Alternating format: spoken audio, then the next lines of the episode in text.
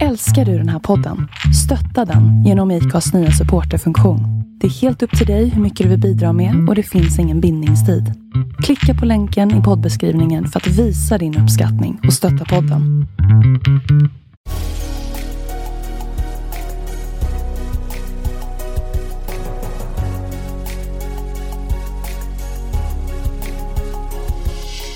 Välkommen till podden Vart är vi på väg? I denna podd intervjuar vi sociala entreprenörer och andra personer som är involverade i ekosystemet kring socialt entreprenörskap. Vi vill ge dig som lyssnare tips och inspiration till hur innovativa idéer och entreprenörskap kan vara lösningen på de samhällsutmaningar som vi står inför. Vi vill även inspirera människor till en livsstil med hållbara vanor och vi vill självklart lyfta fram alla fantastiska sociala entreprenörer i rampljuset.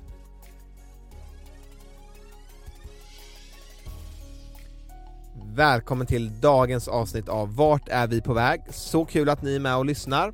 Ni får jättegärna följa oss på våra sociala medier på Instagram, Facebook och LinkedIn där ni hittar oss på Vart är vi på väg? Men om du också vill ha en kort sammanfattning av avsnitten som vi sänder varje vecka så kan du följa vårt nyhetsbrev som du hittar på vartarvipavag.org. Men till dagens avsnitt Jonathan. Ja, idag har vi haft med oss Fredrik Hagenius som är medgrundare av Campusbokhandeln.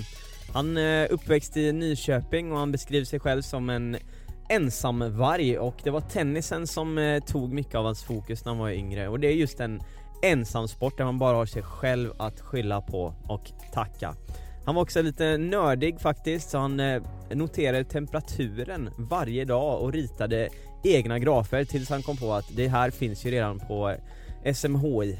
Men det var här någonstans som hans engagemang föddes för klimatfrågan.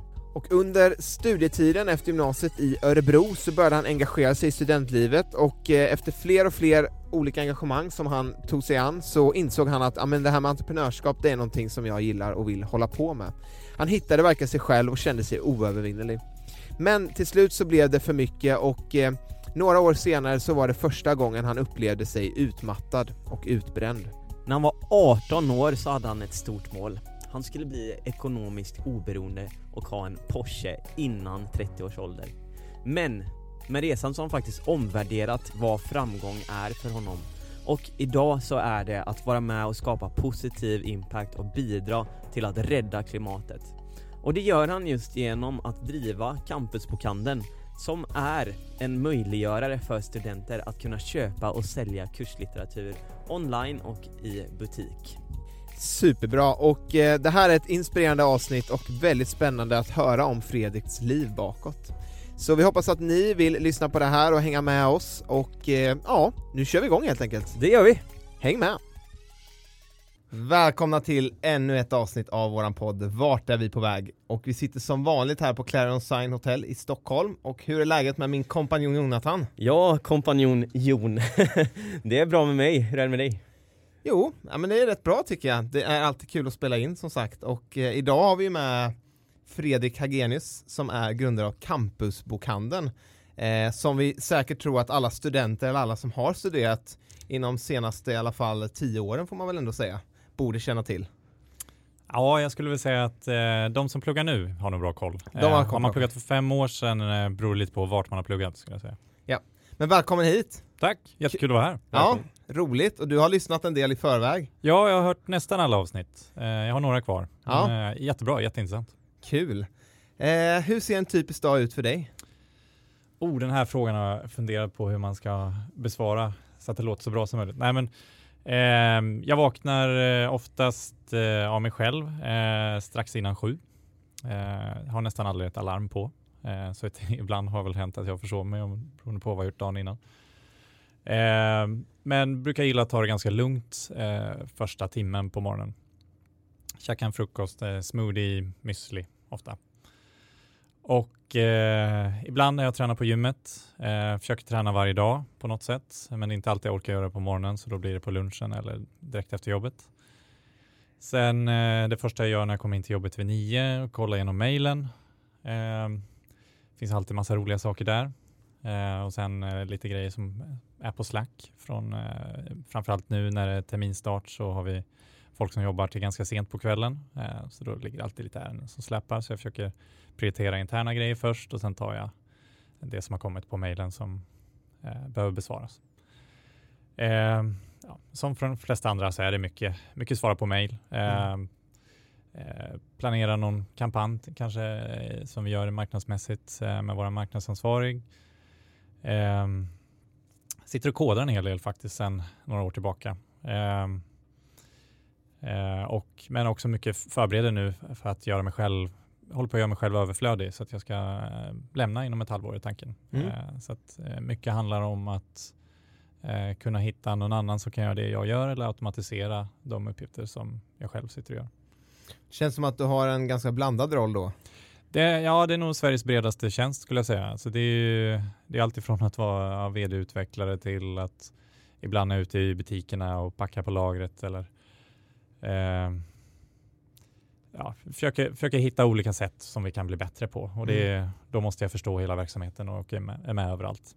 Och eh, lite kort där då, vi kommer ju prata lite mer om det här med campusbokhandeln längre fram i intervjun, men kortfattat vad är det det är för någonting? Campusbokhandeln, ja vårt motto är att vara Sveriges skönaste och grönaste bokhandel och eh, vi säljer kurslitteratur både ny och begagnad till studenter. Så att vi har tio butiker, fysiska butiker runt om i Sverige men vi säljer framförallt på nätet. Kul och eh, jag har själv använt det här och tycker att det är väldigt bra eh, system ja, att kunna använda de här böckerna som köps in och knappt öppnas. Eh, och istället för att de ska ligga i en bokhylla eller slängas så kan man sälja vidare dem. Ja, nej, men jag tycker det borde ju vara självklart Eh, när vi drog igång för 14 år sedan, eh, jag får rätta dig lite grann där, att eh, det är faktiskt två kompisar till mig som har startat Campusbokhandeln. Sen tog jag över för 13 år sedan, så att jag kallar mig för medgrundare. Eh, men jag har ju varit med och startat alla, alla andra nio butiker. Eh, och, eh, men, men då var det ju väldigt mycket, jag tyckte det var en jättesmart idé. Det var därför jag valde att ta över det tillsammans med en barndomsvän.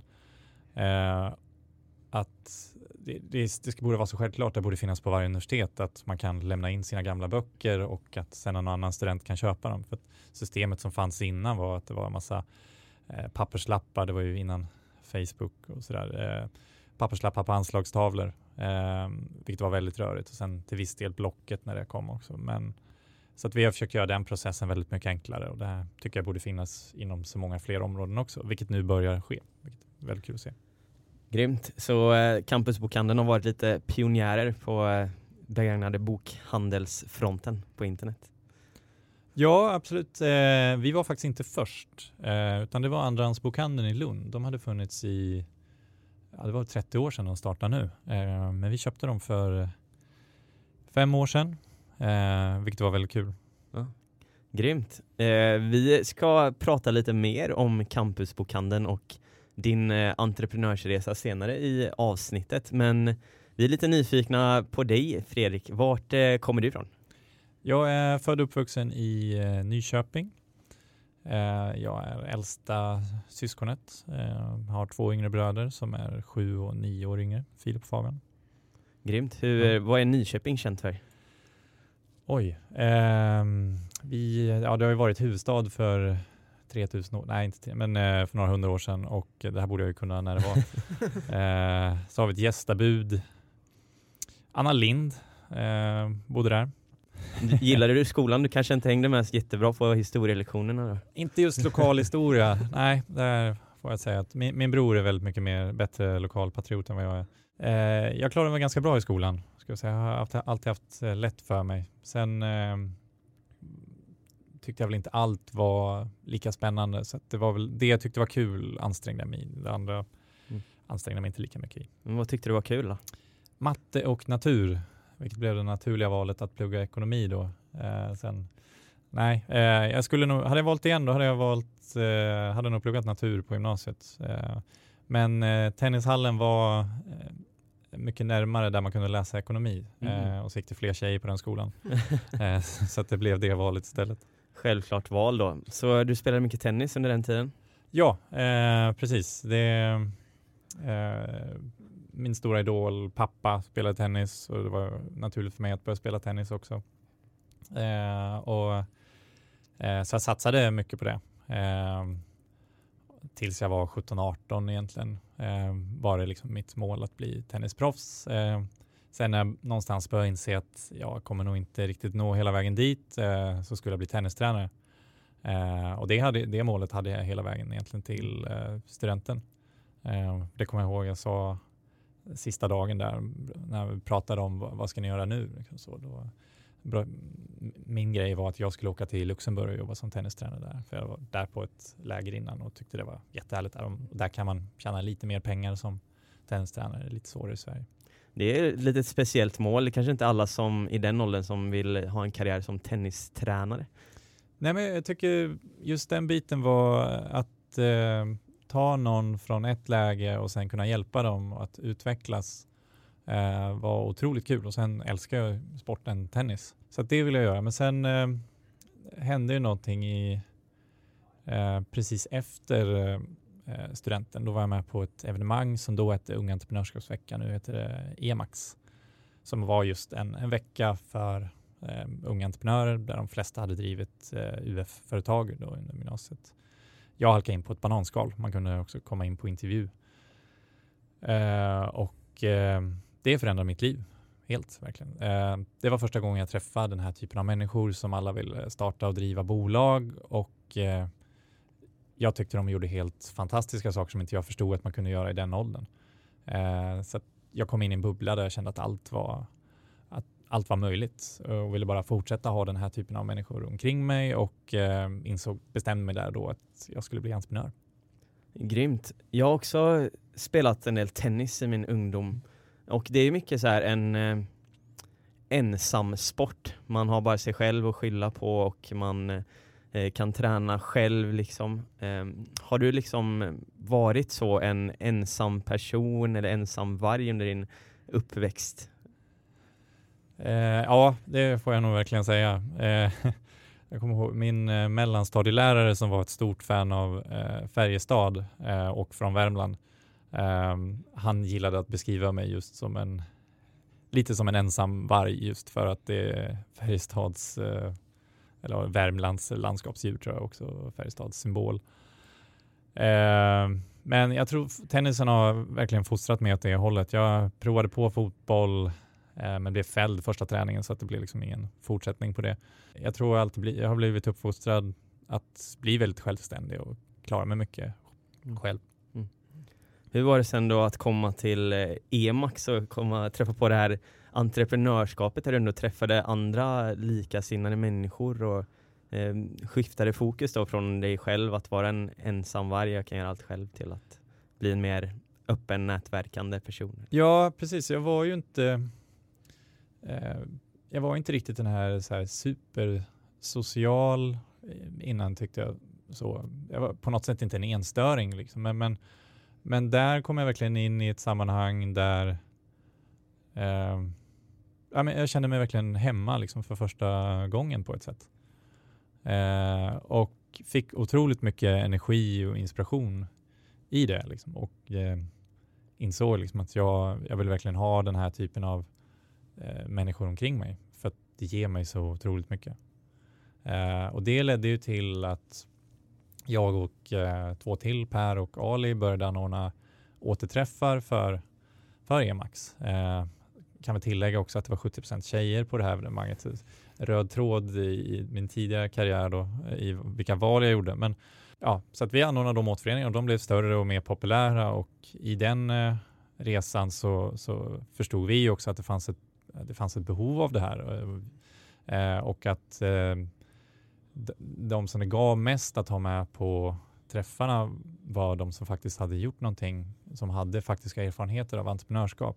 Så att för att det skulle finnas någon form av dragningskraft till det här så var vi tvungna att ha någon form av eh, miniminivå på de som var med eller någon kriterier. Liksom så, här. så, då, så det mynnade ut i eh, Young Entrepreneurs of Sweden då, som är en, eh, ja, en nätverk, en organisation för Sveriges ledande unga entreprenörer mm. Eh, och finns kvar idag. Eh, sen startade vi 2008 officiellt. Var det här med entreprenörskap något som redan i ung ålder ändå fanns där eller var det helt nytt den här att du verkligen blev helt såld? Eh, alltså det har väl alltid funnits där till viss del skulle jag säga. Jag, jag köpte min egen första dator. Jag var liten nörd när jag var liten, eh, när jag var 12 eh, och, eller 13 var jag nog. Eh, och då hade jag jobbat i två år eh, för att kunna göra det.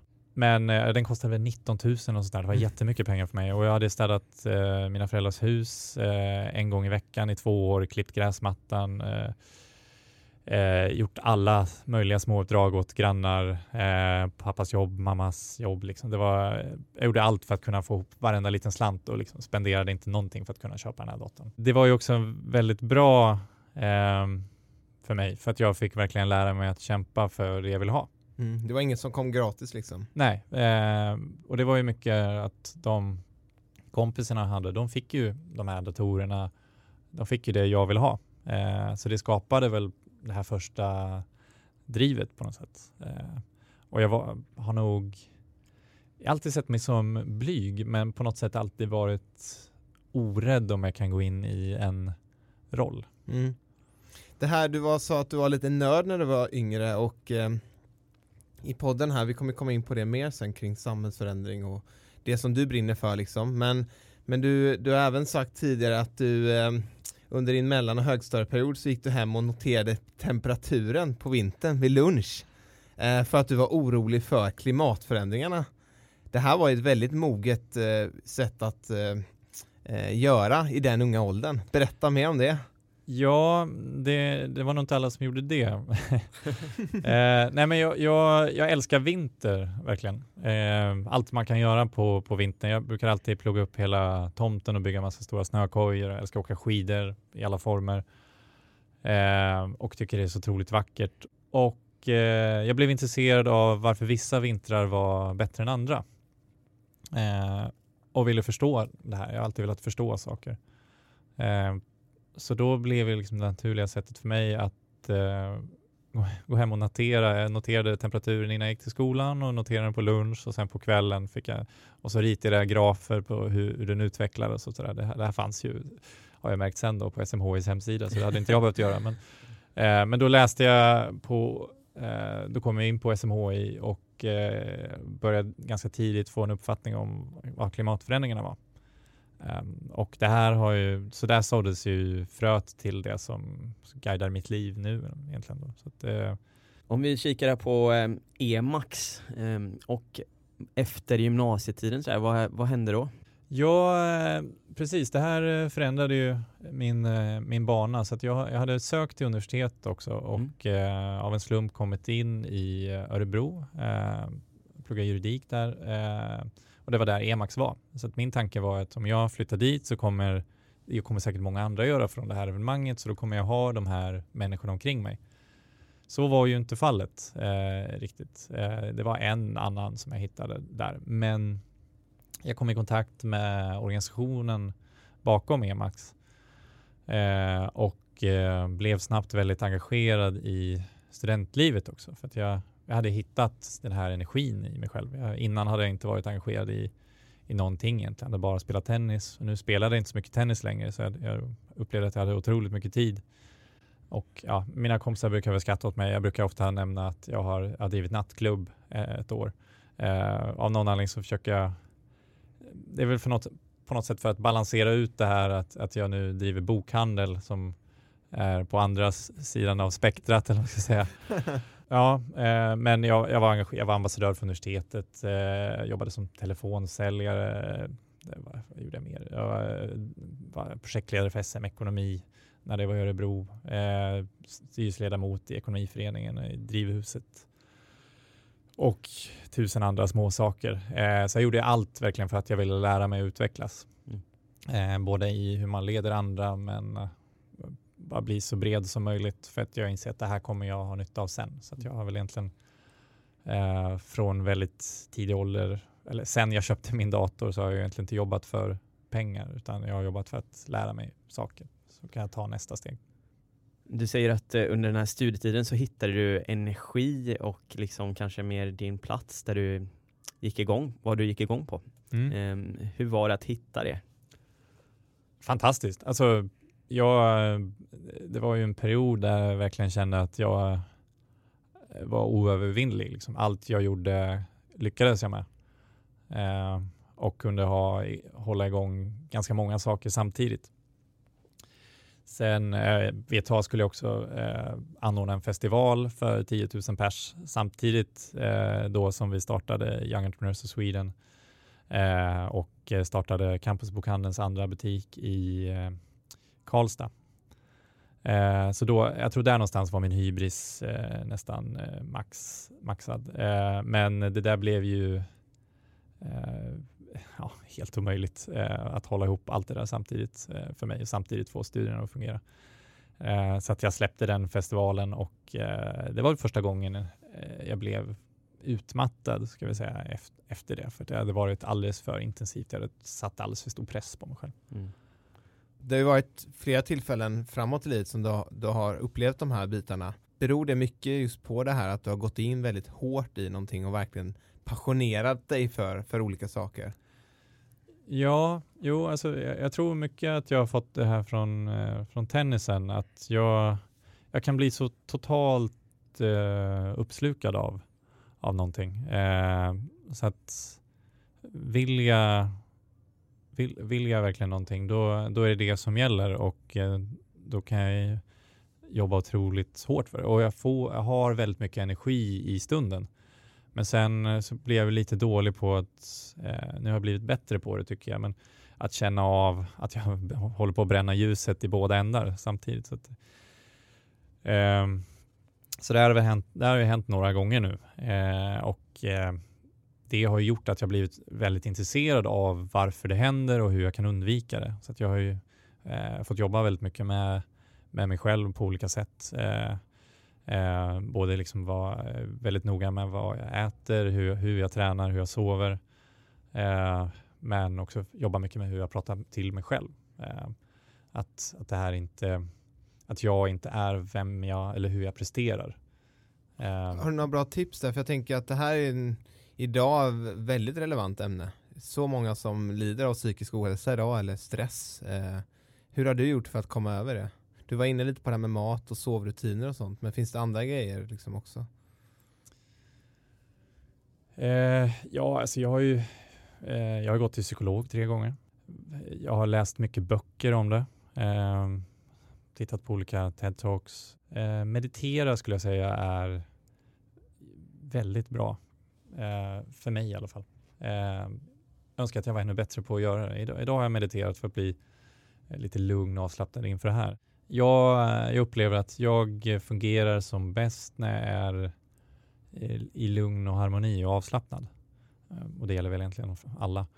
Um, och jag behöver hitta det tillståndet så ofta som möjligt. Så det, det är ju lättare om man är utsövd, och man har bra näring och i kroppen och, och känner liksom att man är i bra form såklart. Eh, sen eh, händer det ju saker i livet och det blir stressigt och ibland kommer man ur det här lite grann och det kan vara lite tungt att komma tillbaka. Men därför försöker jag träna varje dag för att jag, jag vet att jag, jag mår så otroligt mycket bättre av det. Jag blir, har jag inte tränat på två dagar då är jag inte en rolig person sen. Liksom.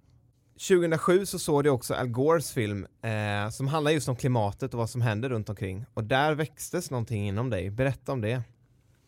Ja, eh, som jag berättade om innan så har jag haft ett intresse eh, för det här. Eh, men eh, i och med den filmen då, An Inconvenient Truth, så fick jag en ännu djupare förståelse och det satt sig nog än mer emotionellt i mig.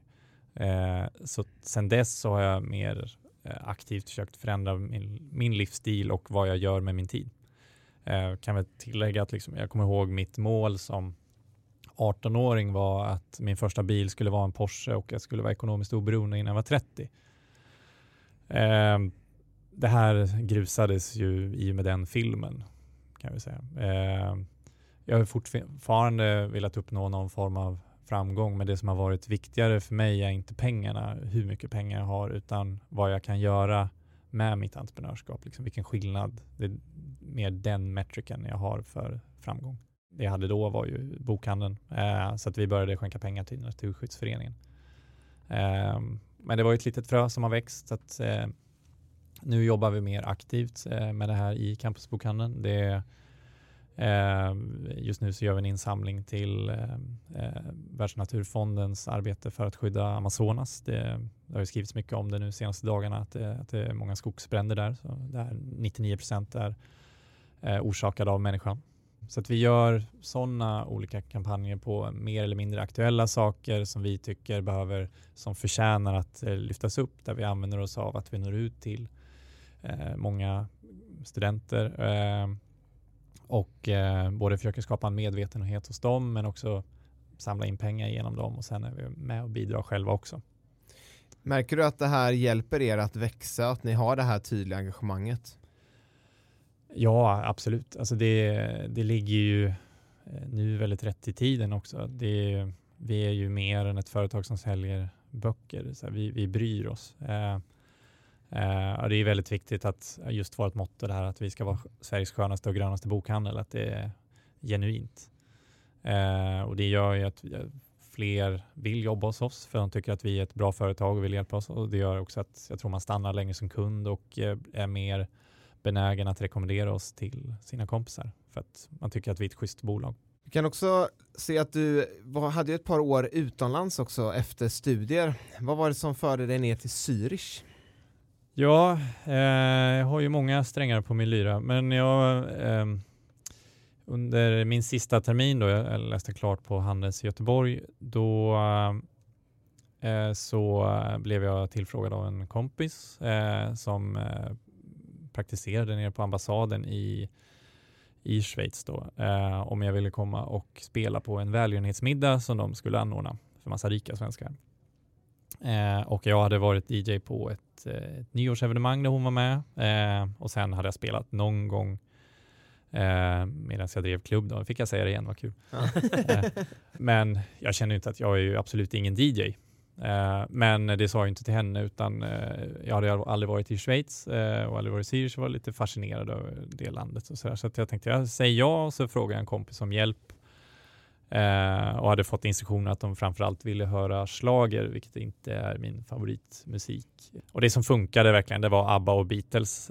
lite orutinerad som DJ så att jag hade ju lagt de här i bokstavsordning på skivor eh, och jag hade en skiva på ena så det blev varannan låt ABBA till slut och varannan låt Beatles.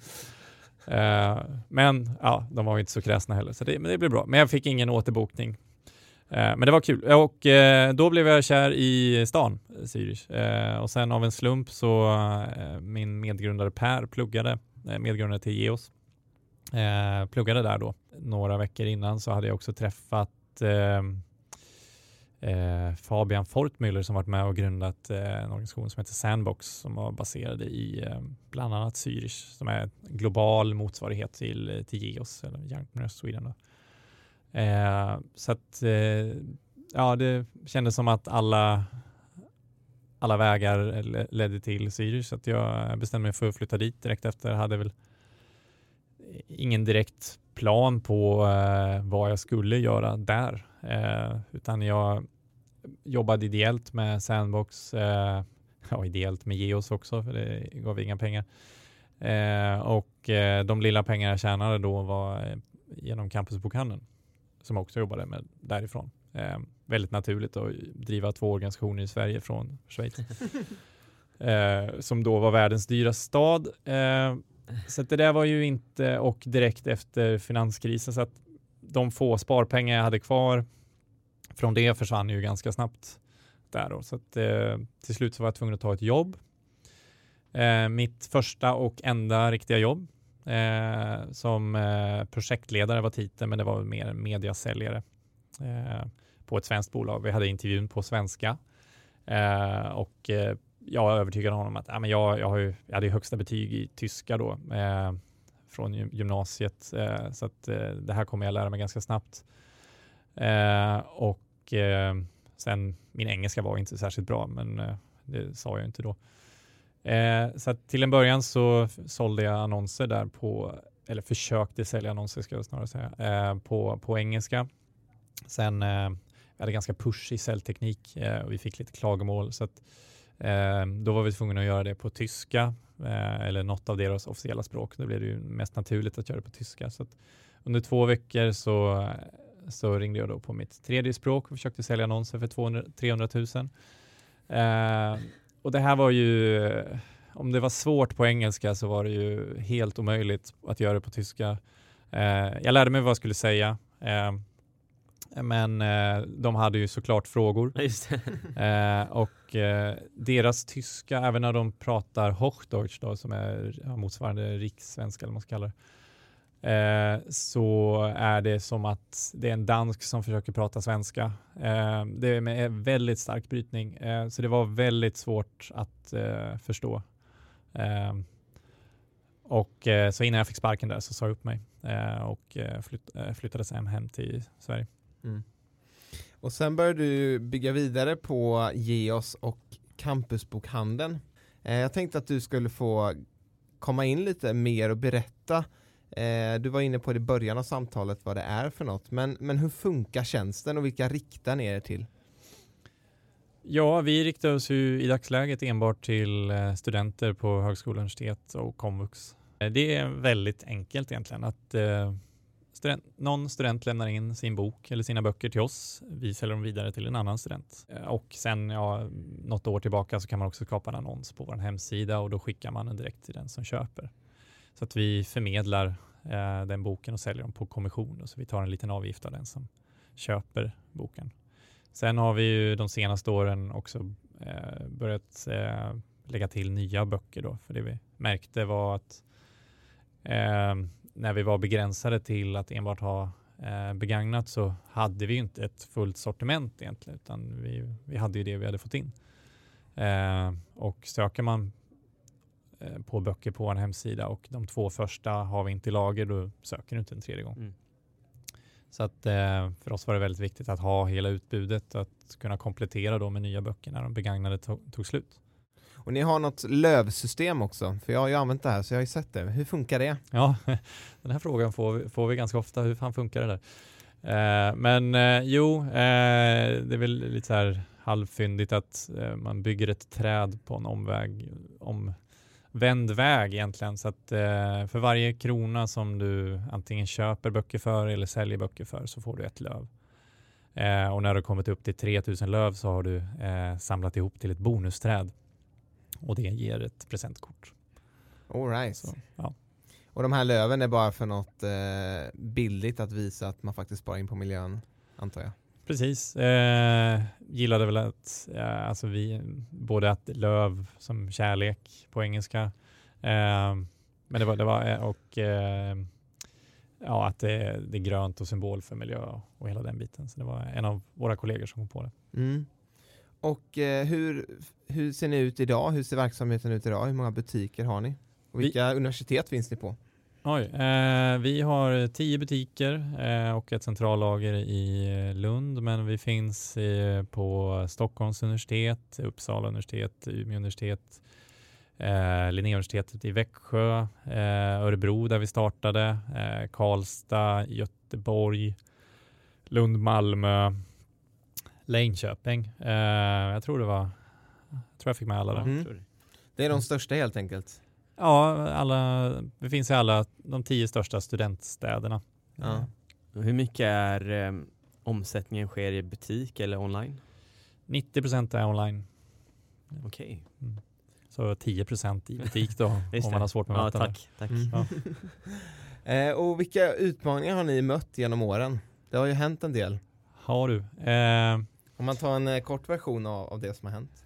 En kort version. Eh, ja, det mest utmanande eh, är väl egentligen ehm, 2013 när jag slutade jobba på Geos och började med campusbokhandeln igen. Då.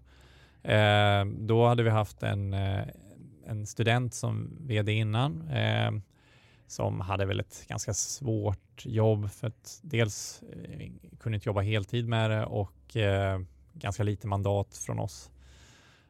Men då tog jag över eh, där slog vi ihop eh, Campusbokhandeln som gick ganska dåligt då. Vi omsatte eh, 2,9 miljoner och gjorde eh, ett minusresultat för tredje året i rad.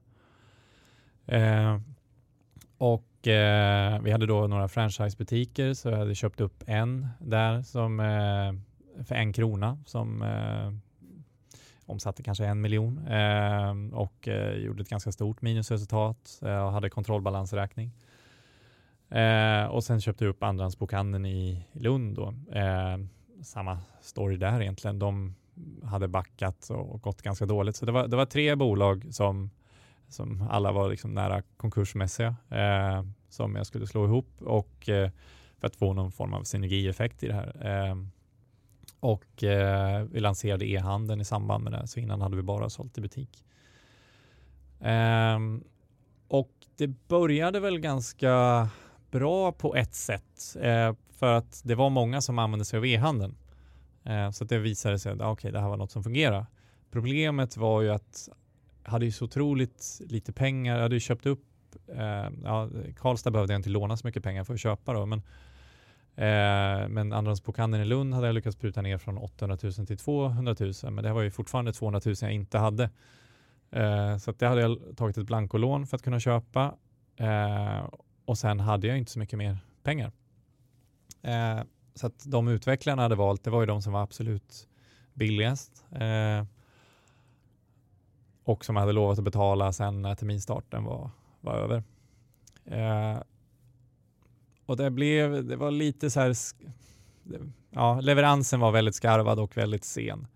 Eh, så det var väldigt mycket buggar. Vi sålde böcker som vi inte, eh, som vi hade slängt för flera år sedan och kunder fick betalt för dem. Eh, och det var massa andra olika saker som gjorde att kunder inte fick sina böcker. Eh, så vi hade ju sålt luft för många. Liksom så här. Och det här var inte så att jag fick 5000 mejl eller något sånt där på två dagar.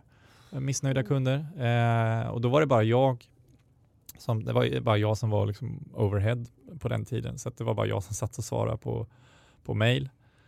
Eh, och det här blev ju helt ohanterbart. Eh, och under den perioden så jobbade jag ja, från att jag vaknade tills jag gick och la mig ett på natten. Liksom. Det var eh, varje dag i veckan, eh, sex, sju veckor. Eh, och till slut så där, det här det går inte. Liksom. Så vi, vi stängde ner eh, e-handeln eh, och eh, min brorsa hoppade in eh, och hjälpte till att svara på mail.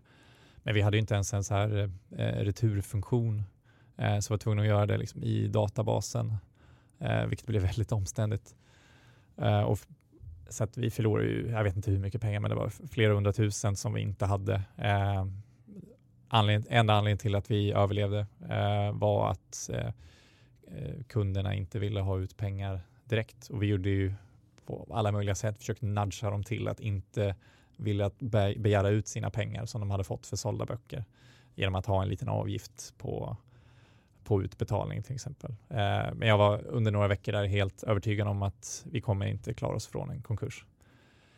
Eh, och vad hände sen då? Ja, eh, men jag är ju envis och eh, gick väl på något sätt lite igång på det här och enda sättet jag hade egentligen att rädda företaget då var ju att eh, vi måste fixa liksom, felen i webbshoppen och men vi hade inga pengar till konsulter och hade väldigt lågt förtroende till att ta in någon utifrån så att jag tänkte vi har ju mycket böcker eh, och eh, så jag får lära mig att eh, koda eh, och försöka fixa problemet själv.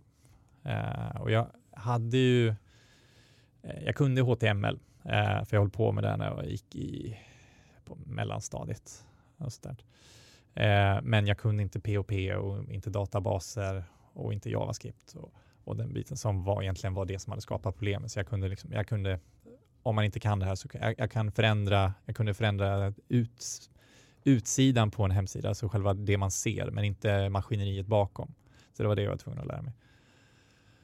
Eh, Samtidigt som du hade alla de här problemen? Samtidigt som alla mejlen. Så det, det, var, äh, det var ju att skyffla bajs äh, kändes det som verkligen. Äh, samtidigt som det var lite kul att lära sig någonting nytt mm. såklart. Men jag hade ju, kände en enorm press. Jag var enormt stressad. Jag mådde ja, riktigt dåligt.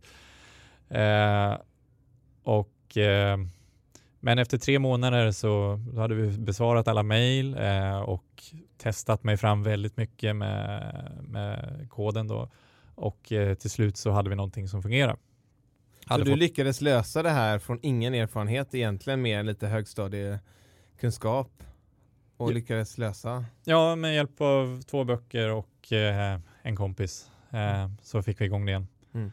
Eh, Och hur var Och det- känslan då? ja, alltså det är eh, något otroligt skönt. Ja. Det, där hade jag verkligen, det var en stor seger. Eh, men eh, det tog ju två år innan verkligen kniven försvann mot strupen för att det var, det var väldigt pressat ekonomiskt. Jag kunde inte ta ut så mycket till lön och fick eh, låna allt jag kunde från banken på sommaren privat. Det gick ju absolut inte att låna i företaget. Det var ju kontrollbalansräkning då liksom. och, och så mycket jag kunde låna från mina föräldrar och samtidigt släpa på alla betalningar jag kunde till leverantörer och kunder.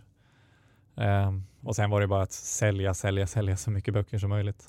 Ehm, och det har väl gjort att vi har tagit en ganska snabb utveckling nu de senaste åren också. Så att det, det har ju fört med sig någonting bra på ett sätt. Det låter ju som en enorm press ändå under den här tiden. Ehm, och med dina tendenser till utmattning tidigare, hur, hur var det under den här tiden? Eh, alltså då, då var jag så otroligt inne i det. Eh, och jag hade inget val. Eh, Det liksom gick inte att bli utbränd där, för då hade det varit superkört. Ehm, så att, Blev det en kraschlandning efter sen? Ja, definitivt. Alltså sen eh, sommaren, eh, eller under våren 2000, eh, vad kan det ha varit, 2015. Eh, då eh, började jag bli extremt utmattad. Eh, och hade väl någon 30-årskris där samtidigt också. Så då, då sa jag upp mig faktiskt från campusprogrammen och var borta i tre månader och bara reste. Och då återhämtade jag mig ganska bra. Eh, och sen kom jag tillbaka och skulle egentligen bara hjälpa till i terminstarten. Eh, men sen blev jag fast så att, eh, jag har varit kvar sedan dess. Och ditt ägarskap har funnits med hela, hela vägen? Där. Precis, jag ägde fortfarande hela campusbokhandeln. Mm. Men du har varit ut och in som operativ? Ja, lite jojo och sådär. Men eh, campusbokhandeln, ni lyckades komma ur den här med kniven mot strupen-tiden. Eh, och eh, hur ser du på framtiden för campusbokhandeln? Du har nämnt här tidigare att du kanske ska, eller du kommer att eh, gå ur operativt igen om ett tag. Men hur ser framtiden ut för bokhandlar och bokhandel online? Digitalisering och så vidare. Ja, det är väl inte, det är väl den bransch, eller en av de branscherna som verkligen har blivit utmanade av, av e-handel och digitalisering och sådär. Vi har ju klarat oss eh, väldigt bra ändå, eh, men jag tror att det här eh, att just digitalisering av kurslitteratur är något som kommer komma inom kommande år eh, mer och mer, även om det finns jättemånga som föredrar den fysiska boken. Eh, och det är ett spår vi kommer försöka vara med på. Såklart. Eh, och eh, jag ser även att det finns ett behov av campusbokhandeln i andra länder. Ehm, så att det är väl några frön jag kommer försöka så innan jag lämnar operativt. Sen kommer jag fortfarande vara med i styrelsen och äga. Ehm, så att jag vill ju att det ska fortsätta utvecklas. Men eh, som jag ser det så har vi har börjat våran resa och det, den ska fortsätta. Ehm, men jag vill ha möjlighet att lägga tid på andra saker också. Om vi lämnar campusbokhandeln lite här och börjar prata lite bredare. Vi pratar om socialt entreprenörskap i den här podden och eh, försöker ta reda på vad det är för någonting egentligen. Vad är din uppfattning om socialt entreprenörskap? Ja, socialt entreprenörskap för mig är eh, att försöka förändra samhället i en positiv eh, riktning. Eh, och det, kan ju, det väver ju in väldigt mycket. Det kan ju vara att jobba mer då, alltså socialt mer med människor, att försöka göra deras, någon grupp av samhället, gö- göra deras förhållanden bättre. Eh, eller att då mer, mer som jag då kanske jobba mer med hållbarhet på något sätt. Men många definierar det som det här med eh, kanske att lösa något av FNs eh, 17 hållbarhetsmål. Är det någonting som ni eh, eh, liksom jobbar med aktivt i eh, campusbokhandeln och vilka är det i så fall? Vi, vi jobbar ju mycket mot klimat på olika sätt. Det är det som vi brinner mest för. Men även eh, biologisk mångfald har vi och eh, vi har stött eh, Help to Help eh, och eh, en annan organisation eh, i Tanzania där vi försökt göra deras Mm. förhållanden bättre också. Så att vi har jobbat lite bredare med, med Mm. hållbarhet. Eh, sen brukar vi ge till Musikhjälpen Okej. och sådär också. Men jag tycker den största tjänsten vi gör är egentligen inte de pengar som vi samlar in till saker eller ger uppmärksamhet för, utan det är snarare att vi gör eh, studenter eller människor rent allmänt mer bekväma med att handla begagnade saker. Mm. Eh, så att förhoppningsvis så tar de det vidare till att börja konsumera andra saker som begagnat. Man behöver inte köpa nytt. Ja, det här inom cirkulär ekonomi börjar växa jättemycket nu. Det är ju väldigt mycket inom tech med olika appar och som, som hjälper oss konsumenter att hyra grejer av varandra. Vi har haft med Hygglo här tidigare. Eh, det finns ju även eh, andra, andra exempel på det här. Eh, och det är verkligen något som växer i samhället idag. Kan du se att ni tillsammans med de här faktiskt nu gör att marknaden accelererar kommande åren? Ja, alltså det, det hade ju varit eh, alltså, hybris att säga att, att vi har bidragit eh, på ett signifikant sätt till det här. Men jag tror absolut att vi eh, är en av många bäckar små som förändrar attityden till att eh, konsumera begagnade varor. Eh, och det är ju alltså, idiotiskt att man ska behöva egentligen köpa nya saker när det, du kan köpa något som ser exakt likadant ut eller kanske bara är något nött när du betalar en ytterst liten del av priset för det istället. Så att det, eh, nej, men det är mycket smartare att kunna att köpa något begagnat beroende på vad det är. Sen förstår jag liksom att det är svårare med vissa saker att du, du vill inte ha allt för slitna kläder och den biten. Men om, men om det handlar alla som Hygglo tycker jag är en klockren tjänst. Eh, alla behöver inte ha en borr. Det är mycket Egentligen borde det finnas i varje bostadsområde en central där man kan låna alla sådana saker. Eller, eller hyra då. Liksom. Eh, för vi har ju otroligt mycket saker hemma som vi knappt använder.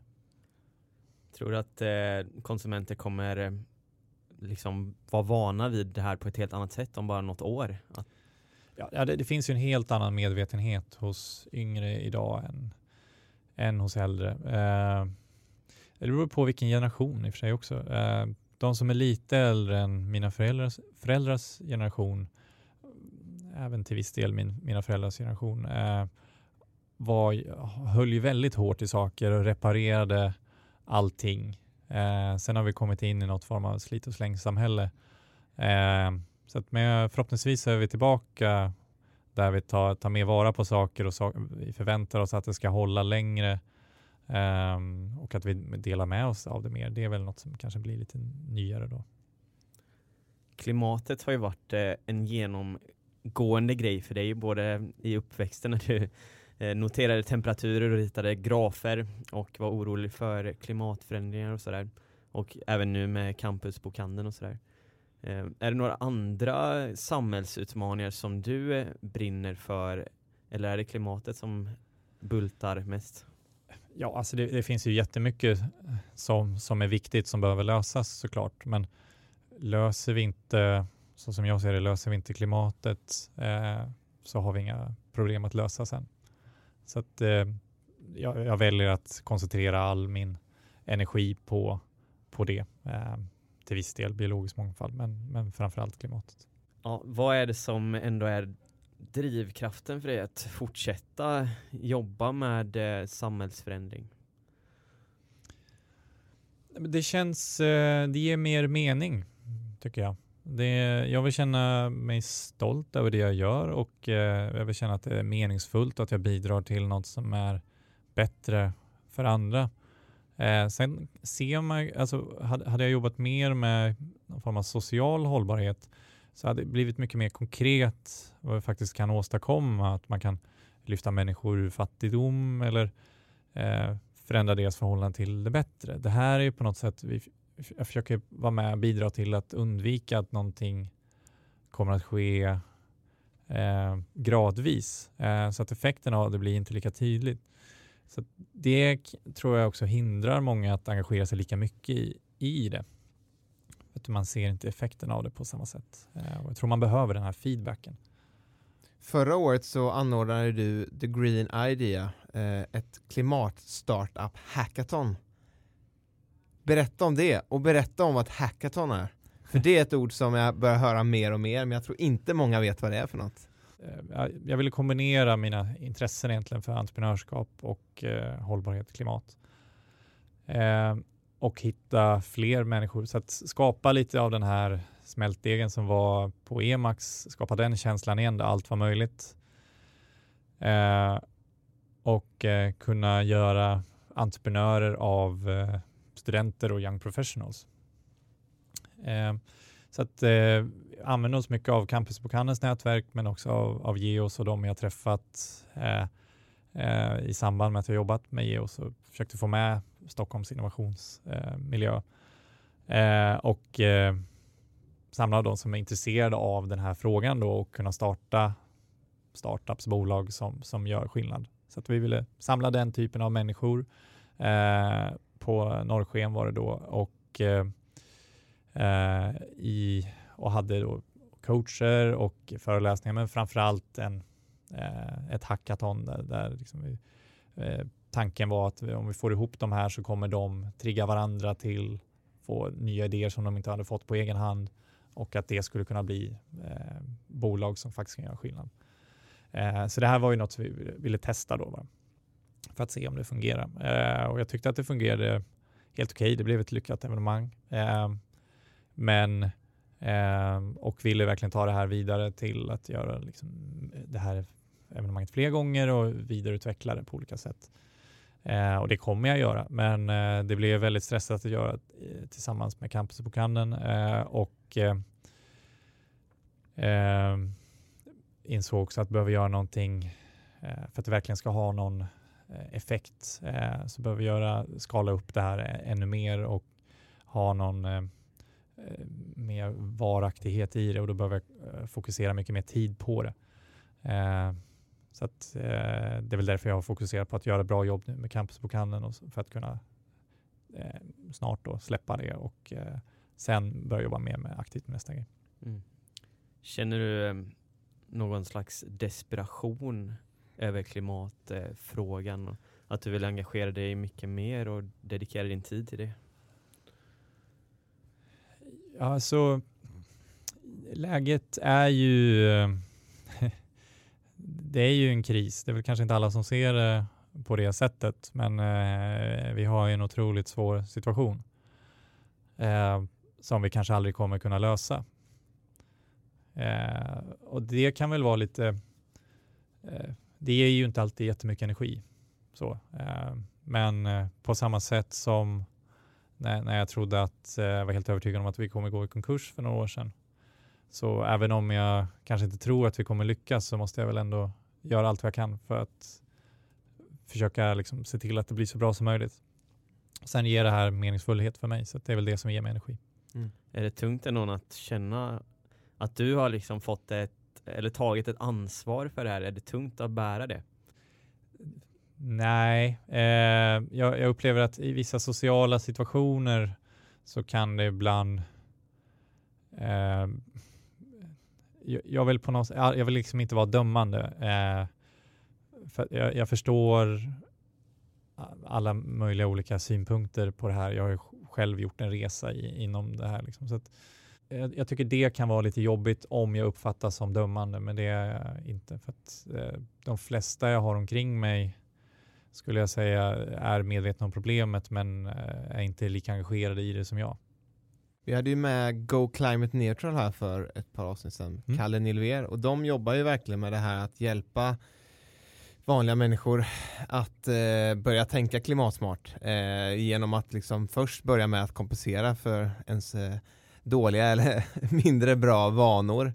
Eh, men sen när du börjat göra det så, bli, så hjälper det dig att bli mer klimatmedveten.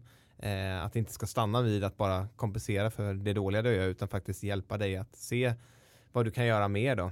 Eh, och det är ett väldigt bra sätt att få med vänner och bekanta eh, kanske på vägen. Att ja. börja med sådana små initiativ som kan ja, bli något absolut. stort. Jag är, jag är själv kund eller man ska säga. Mm. Så att kompenserar för mitt mitt leverne. Eh, Kalle är grym. Vi har, vi har käkat någon lunch och så här. Så det, eh, jag tycker det de gör är jättebra. Eh, och det, ja, men det är mycket det det handlar om, att ta ett steg. Man måste börja någonstans.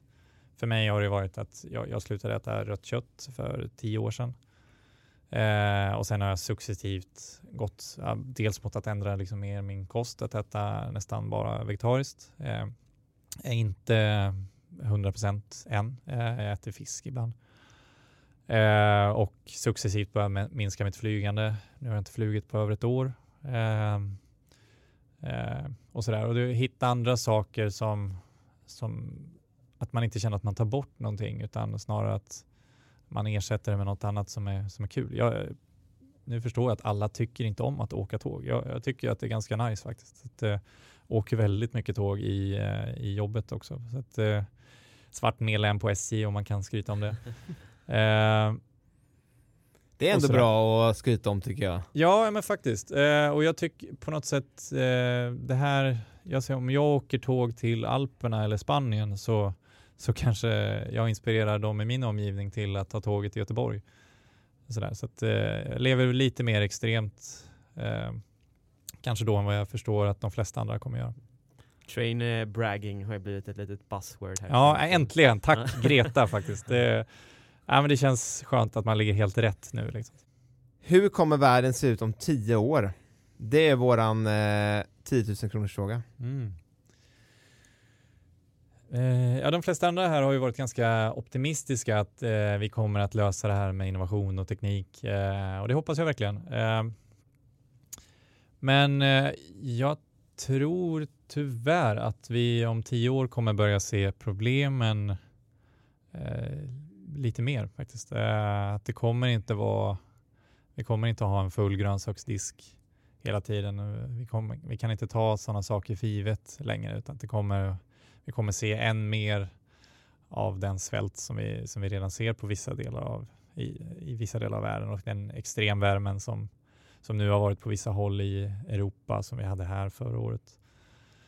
Eh, det kommer bli allt vanligare, tyvärr. Eh, men sen kommer det kommer mycket saker kommer ju att gå åt rätt håll också. Men jag, jag tror tyvärr att det negativa kommer överväga det positiva. Mm. Eh, och jag är generellt, eh, alltså, jag, tyck, jag ser mig generellt som eh, optimistisk, men just i det här så har jag läst på för mycket för att kunna vara optimistisk. Ja, en optimistisk ådra tror jag absolut du har för det jobbet du har gjort genom alla år och inte gett upp. Eh, det visar verkligen på att eh, entreprenörskap är inte en dans på rosor utan det, det, det, har verkligen sina tuffa perioder. Men också vad kul det kan få vara när man pushar igenom och får se ljuset i slutet som ni har börjat se nu och det har börjat bli en stor tillväxt. Och eh, jag kunde se att ni under här 2018 eh, hade en omsättning på 60 miljoner Stämmer. Och eh, prognos för det här året är hela 90 miljoner. Ja. Eh, så om man jämför det med bara några år sedan på, eller ja, ja men några år sedan bara på några miljoner, så har ni verkligen eh, stigit och eh, det som är det bra med är att ni gör ju massa impact i de här miljonerna också. Ja, varje bok vi återanvänder är ju någonting positivt. Mm. Eh, nej, det har varit en otrolig resa. Det är mycket större nu än vad jag trodde att eh, det någonsin skulle kunna bli. ja, det... jag tänker det. När du satt där och kodade dag och natt eh, och lärde dig Java och allting, trodde du att det skulle kunna landa där nere idag? Nej, jag, min jag minns att jag, jag pratade med eh, en vän för några år sedan eh, som, eh, som då var på väg in i bolaget, men, men det blev aldrig så. och då hade vi planer på, ja men Eh, när vi kommer till 30 miljoner så där, liksom, så här, där någonstans kommer det börja liksom, platåa ut. Eh, och det har ju inte hänt. Och nu tror jag att vi kan bli minst dubbelt så stora som vi är idag. Eh, så att, Kul! Ja, det är en jättekul resa. Ja. Hur stor är organisationen idag? Vi är 160 eh, som jobbar hos oss, men det är väldigt många timmisar, eh, studenter då, som jobbar extra vid sina studier. Så det hjältar som jobbar i butikerna nu och på lagret som har väldigt mycket att göra i terminstart. Och det är också bra att ni ger ju faktiskt extra jobb. Ja, ja precis. Så det, är, det är 155 studenter eller något sånt där. Så det, det är ju kanon. Eh, men slår man ut det så är det ungefär 30 då, eh, heltidstjänster. Mm. Vi har haft ett jättebra samtal här idag. Eh, väldigt spännande att höra din resa. Eh, och vi brukar alltid avsluta med lite tips eh, som du säkert har lyssnat igenom. Och eh, till dig så tänkte vi ställa just det här. Om det är någon entreprenör där ute som vill komma igång med en idé, vad är dina bästa tips? För mig har det varit att ha rätt människor omkring sig. Eh, ha ett gäng du kan bolla med som pushar dig framåt, som får dig att göra det du är lite rädd för. Eh, oftast är det ju det man är, är rädd för som man behöver göra för att man behöver utvecklas. Eh, sen är det att våga fråga om hjälp. Ska jag säga. Det finns jättemånga som vill hjälpa till. Ha en mentor. Eh, eller bara ha personer som, som är lite mer erfarna, som har gjort det du vill göra, som du kan fråga om hjälp. Eh, gör något som du tycker är kul, som du skulle, oavsett hur dåligt den går eller om du inte tjänar några pengar på det, liksom, så, så vill du bara fortsätta göra det, för då kommer du hitta ett sätt. Eh, så har det varit för mig, både med bokhandeln och med, med Geos, att det har ju varit två saker som jag har tyckt eh, är otroligt kul att göra och jag skulle kunna göra gratis. Eh, och det har gjort att jag har lagt ner otroligt mycket tid på det och eh, har blivit bra på att göra det och då har vi till slut kunnat hitta ett sätt att tjäna pengar på det också. Grymt. Sammanfattningsvis, gör det du är rädd för, eh, för att växa. Fråga om hjälp och eh, kolla om du kan hitta någon mentor som kan leda dig vidare. Och gör det du tycker är kul. Ja, och det här gäller ju hela tiden. Alltså, eh, jag har väl glömt bort det där eh, i perioder att göra saker jag är rädd för. Eh, men för mig är det jätteviktigt så att inte jag blir den här trygga personen som inte eh, liksom, eh, vågar utmana mig själv och göra sak, liksom, fortsätta utvecklas. Så nu, eh, och inte bara liksom på det affärsmässiga planet. Eh, I onsdags så började jag på hiphopdans. Eh, något som jag kände, liksom, det här skulle jag vilja göra men känns väldigt obekvämt. Är det Eh, gamla DJ-orderna som sitter kvar där? Ja, ja, jag vet inte. Jag spelar inte så mycket hiphop och jag ska börja en stand-up-kurs eh, på måndag. Inte för att jag på någon, har någon avsikt att liksom stå på en stand-up-scen, eh, men det känns otroligt läskigt eh, och jag skulle vilja bli mer bekväm med sånt. Eh, gick improvisationsteater i, i somras också för att bli mer bekväm i, eh, i ett rum överhuvudtaget, att kunna ta situationer som jag inte är beredd på eh, där man måste improvisera, vilket egentligen det är i vardagen hela tiden. Det, vi har inget manus när vi sitter och pratar här, eller ja, ni har ju frågor i och för sig. Eh, men när du träffar människor i socialt sammanhang, även om jag har drivit en nätverksorganisation, så tycker jag att det kan vara jätteobekvämt att nätverka. Eh, så att jag vill bli mer bekväm i, i, i alla möjliga sammanhang. Så att jag tränar på det på olika sätt. Eh, Ett eh, socialt företag som du tror på lite extra framöver? Eh, de har inte varit med än va? Karma har väl lyfts innan. Eh, antar att de ligger på er lista. Eh, och sen, eh, jag vet inte om man klassar dem som socia- socialt, men eh, Svea Solar Mm. eh, Erik Martinsson eh, tycker jag är grymma. Vad gör de? De eh, säljer eh, solceller i alla möjliga former.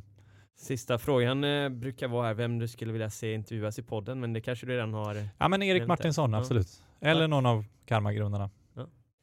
Ja, med det så vill vi tacka dig för idag, eh, för ett spännande samtal och lycka till med allting framöver, speciellt nu när du ska gå in i lite nya projekt framöver och se lite vart det bär.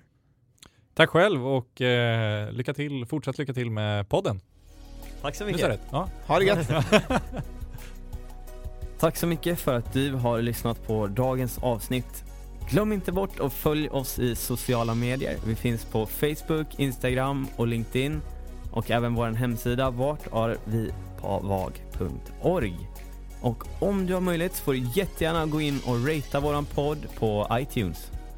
Yes, och för dig som vill ta del av podden ytterligare så tycker jag att du ska gå in och signa upp dig för vårt nyhetsbrev där du varje vecka får en liten kort resumé av avsnittet men också de bästa tipsen och de bästa insikterna från gästen som vi har haft med oss. Eh, så om du har varit ute på språng och inte haft möjlighet att anteckna något så gör det ingenting utan du får det på ett mail veckovis. En riktigt bra deal helt enkelt. Så se till att signa upp dig så fort som möjligt så ses vi nästa vecka igen.